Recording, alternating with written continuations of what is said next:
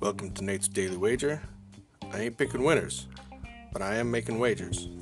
Time to put my money where my mouth is.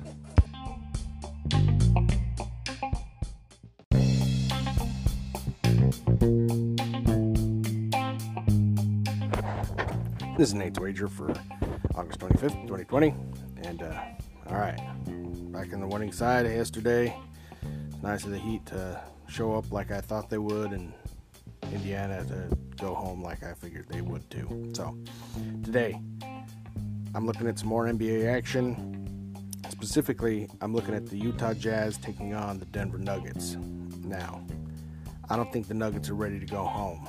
So, I like them to straight out win this game. So, we're going to take the Nuggets at plus 128 over the Utah Jazz. See anything better than that? Pound it. That's my pick. I'm sticking to it.